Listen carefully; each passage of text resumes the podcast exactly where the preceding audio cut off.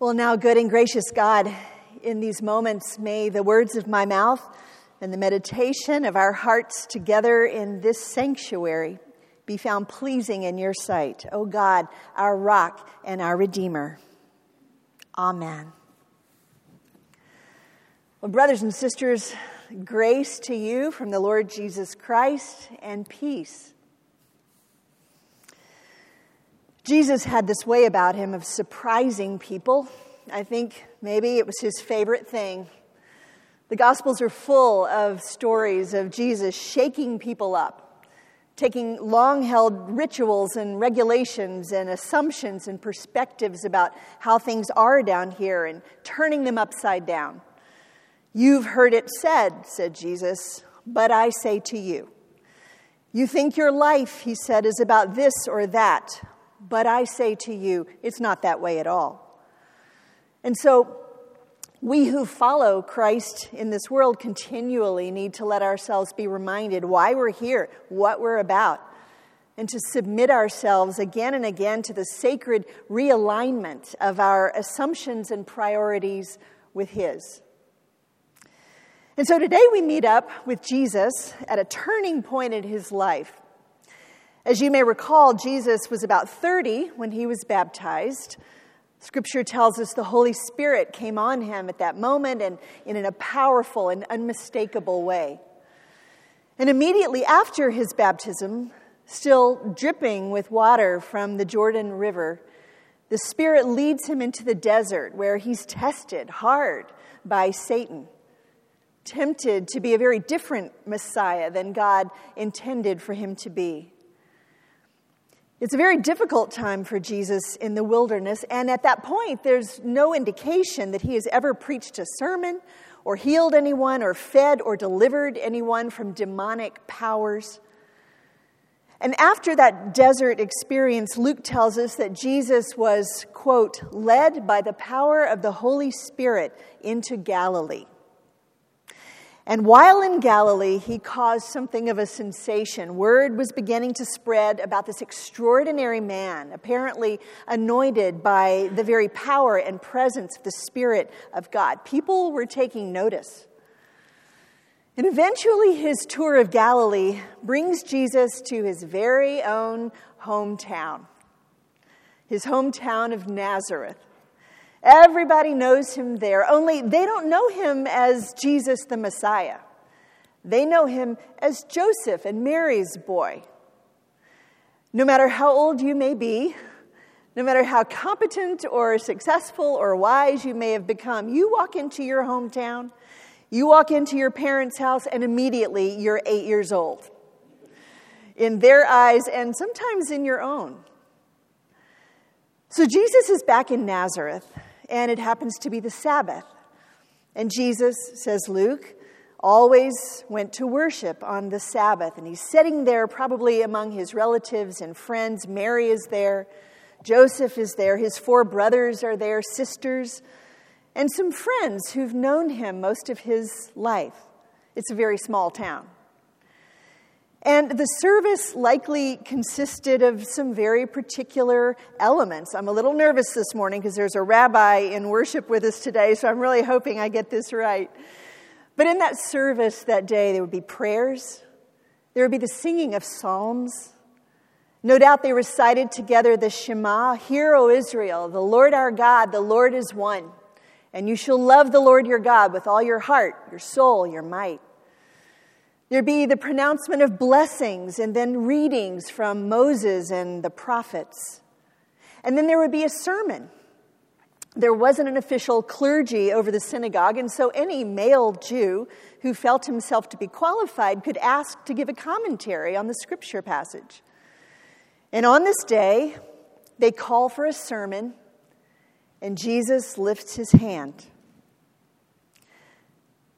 The attendant gets the scroll from the ark or the cabinet where it's carefully stored. And Jesus unrolls the scroll until he comes to Isaiah 61 and he begins to read. Chapter 61, you may recall, is the prophet Isaiah's description of his own job. After years of of exile in a foreign land, in Babylon, modern day Iraq. The people of Israel, by the power and provision of God, are about to go home. We're going home. Good news. And the prophet said, God's Spirit is on me. The Spirit of God has anointed me to preach good news to the poor. We're going home. The Spirit of God has called me to preach release to captives, opening of blind eyes, relief for those who've been oppressed and beaten down, and to announce the long awaited year of Jubilee, the year of God's favor. We're going home, said Isaiah, and it's my sacred task to preach that. Well, Jesus looks up from the scroll in his hands he looks at his family, his friends who are looking back at him in his hometown synagogue, and he says, That's my sacred task. That's God's agenda. This is what I'm to do. The Spirit of God has called me to say and to do this. This is what I'm about. Today, this scripture has been fulfilled in your hearing. And he sits down. Did you catch the agenda? It's, it's a pretty short list. Good news to the poor, sight to the blind, release to the captives, freedom for the suffering, and announcing God's favor on everybody. That's the agenda. And as you begin to read this, it, it, it starts to dawn on you that is God's agenda. And it's certainly the agenda for anyone who follows Jesus. It's the agenda for any church. It's the agenda for this church. These are our marching orders, friends. But also that day in the synagogue, Jesus included talk about the Holy Spirit. The Spirit of the Lord is on me, he said. Why? What's that about? Why these words about God's Spirit? Well, as I pointed out here before, Baptists are generally pretty good, you know, at getting things done and making plans and executing plans. So, my question is why couldn't we just have the appropriate committee write out our agenda? For the year 2019. You know, couldn't they present it at a congregational meeting and say, "We recommend this, this agenda for First Baptist DC for the year 2019?" And the moderator leads the discussion, and eventually somebody says, "I move we adopt this recommendation," and someone else hollers, "I second the motion," and the moderator says, "We don't need a second. It comes from a committee." You know, it's like Baptists know Robert's Rules of Order. But seriously, why, why couldn't we do that? We have a lot of really smart, capable people here who, could help us, you know, get this show on the road. Why bring in this matter of Holy Spirit? Well, because without the Spirit of God, we cannot do it. We can't.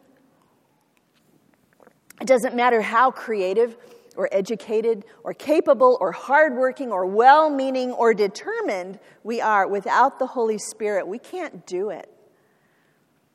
Why do we need Holy Spirit in order to live from God's agenda? Well, there are a lot of reasons, but today I'm going to mention three. For one thing, we need the Spirit of God because it's just in our nature to lean into self centeredness aided and abetted by our analytical mind. Now, I want to say up front your rational, analytical mind is not your enemy. It's not, it's a gift from God. Uh, and yet, the mind is relentlessly dualistic. Our minds just know by comparing, opposing, judging, differentiating. It's, it, it's astonishing, really, how many churches of Jesus Christ operate almost entirely by the rational mind and the rule of preference. I liked the music. I didn't like the music. I wish they had more organ. I wish they had more guitar. I love the way they do communion. I hate the way they do communion. That sermon blessed me. That sermon bored me. You know, Friends, we will never, without the presence of the Holy Spirit, we will never get past I like it, I don't like it, thumbs up, thumbs down. Another reason we desperately need Holy Spirit's presence and power and help is that without the Spirit, we keep trying to take the enormous, world changing, life altering, mysterious, magnetic mission of God and shrinking it down to the size of our little systems and programs. In other words, we're trying to haul in the kingdom of God on our backs by our own efforts. If we can just get organized, we say, and get enough people on committees and hire the right staff and meet our budget and have a great website, then we'll be a real church and we'll be doing God's business in the world. I often think, and I've spoken of it here before, of that Monday afternoon years ago when I was driving home from staff meeting at church. We were in Texas then. And I was feeling kind of listless and restless, and right there in the middle of Colcord Avenue in Waco, Texas, it dawned on me that I had just spent the last three hours with, in our staff meeting with some of the brightest, most God anointed colleagues you could ever hope to know wrestling with whether or not we should raise the cost of the Wednesday night meal by 50 cents. It was a crisis moment for me. Without Holy Spirit, we keep putting God in that tiny box that we can manage. But then something comes along, like cancer, or a marriage melting down, or a family torn apart by abuse or addiction or systems of oppression let loose in the world that seem impossible to overcome. And we begin to understand that we need a God bigger than we could ever manufacture or manage. There are plenty of reasons why we need God's Spirit.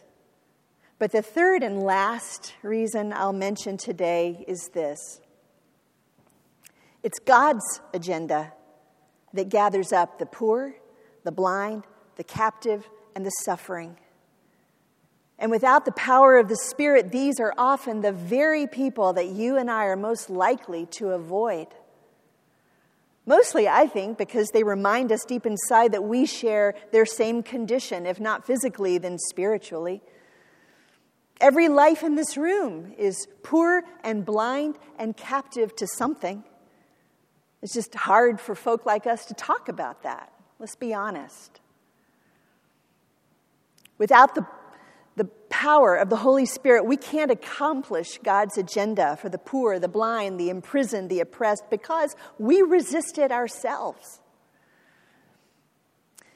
William Willimon, Baptist theologian, former bishop who now teaches at Duke University, told a story about a young woman who was finishing up her last year of college at Duke and she had come to Willimon to talk about her future. And she was headed for graduate school in engineering, an area in which she was gifted. And her salary, were she to finish the two year program, would likely start at a figure double of what her parents now earned at the end of their careers. But the young woman also felt something else pulling at her. She wanted to go to school, but she sensed that there was something else too, and so she talked to Willimon about it, and she told about her desire to go and serve the people of Haiti for the gospel of Christ. And, and, and in, in their need, she wanted to be with them. And she talked about her uncertainty about how she could do that with this career uh, laid out in front of her. And Willimon listened, and then he just simply encouraged the young woman to follow her heart. And she left. And about a week later, he picks up the phone in his office to find a voice of an irate father on the other end of the line. Is this the man who put that crazy idea into my daughter's head? And uh, Will- inquired, which daughter, which crazy idea, you know, who are you? And the man just spilled out his story. He said, my, my daughter came home from graduation and she told us that she'd signed up for a year of mission work in Haiti before starting graduate school. What kind of experience could she possibly get in Haiti? We conclude that you put this idea into her head. And Willimon paused for a moment, sort of gathered himself, and then he said, May I ask you a few questions? Did you bring your daughter to church as a child? Well, of course, stammered the father. Willimon continued, Did you make sure she was at Vacation Bible School? Did you encourage her to attend Sunday school? Well, of course, the father said impatiently. And did you encourage her to join a church during her college years where she could drink deeply from the Holy Scriptures and find a group of Christian friends? Well, certainly. Well, then, said Willimon, it seems to me that it is not I, but you, who should be blamed for your daughter's change of plans. What do you mean? The father hollered into the phone. We only wanted her to be a Presbyterian. well, I'm sorry, Willimon said softly. You messed up and made her a Christian. Friends, without the power of the Holy Spirit, we can't accomplish God's agenda for the poor, the blind, the imprisoned, the oppressed because we resist it ourselves. One last thing about our text today that I actually hadn't thought about until Fred Craddock brought it to my attention. In this text, we're given the very first word that Jesus spoke, other than reading scripture. The very first word the adult Jesus says publicly, did you notice what it is? The very first word from the lips of a grown up Jesus of Nazareth, other than reading that passage of Scripture, is today. Today. Did you notice that? Well, as it happens, friends, you have an opportunity today to take up God's agenda and to step into it right here in the coming year. In your worship guide, you can read about it later. In the announcements, there's an invitation to dinner and dreaming, as well as some planning with our mission team tomorrow night. You don't have to be an official member of that team to come and dream and have dinner. And when you arrive tomorrow night, they're going to have God's agenda in one hand and the church calendar and the church budget in the other. And they would love to see you tomorrow night. Will you join them?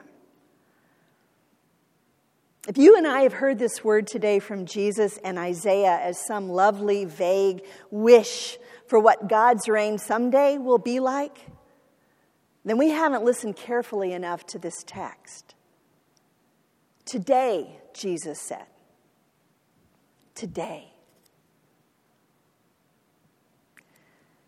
And so, come, Holy Spirit, breathe into our self preoccupied, analytical minds and our scared, controlling hearts. Breathe into us your very own life and power and wisdom and peace. And we confess today our utter dependence upon you. We confess that we're incapable of living into your agenda apart from your good and gracious help. So please fill us, empower us to answer our calling in Christ, in whose name we pray. Amen.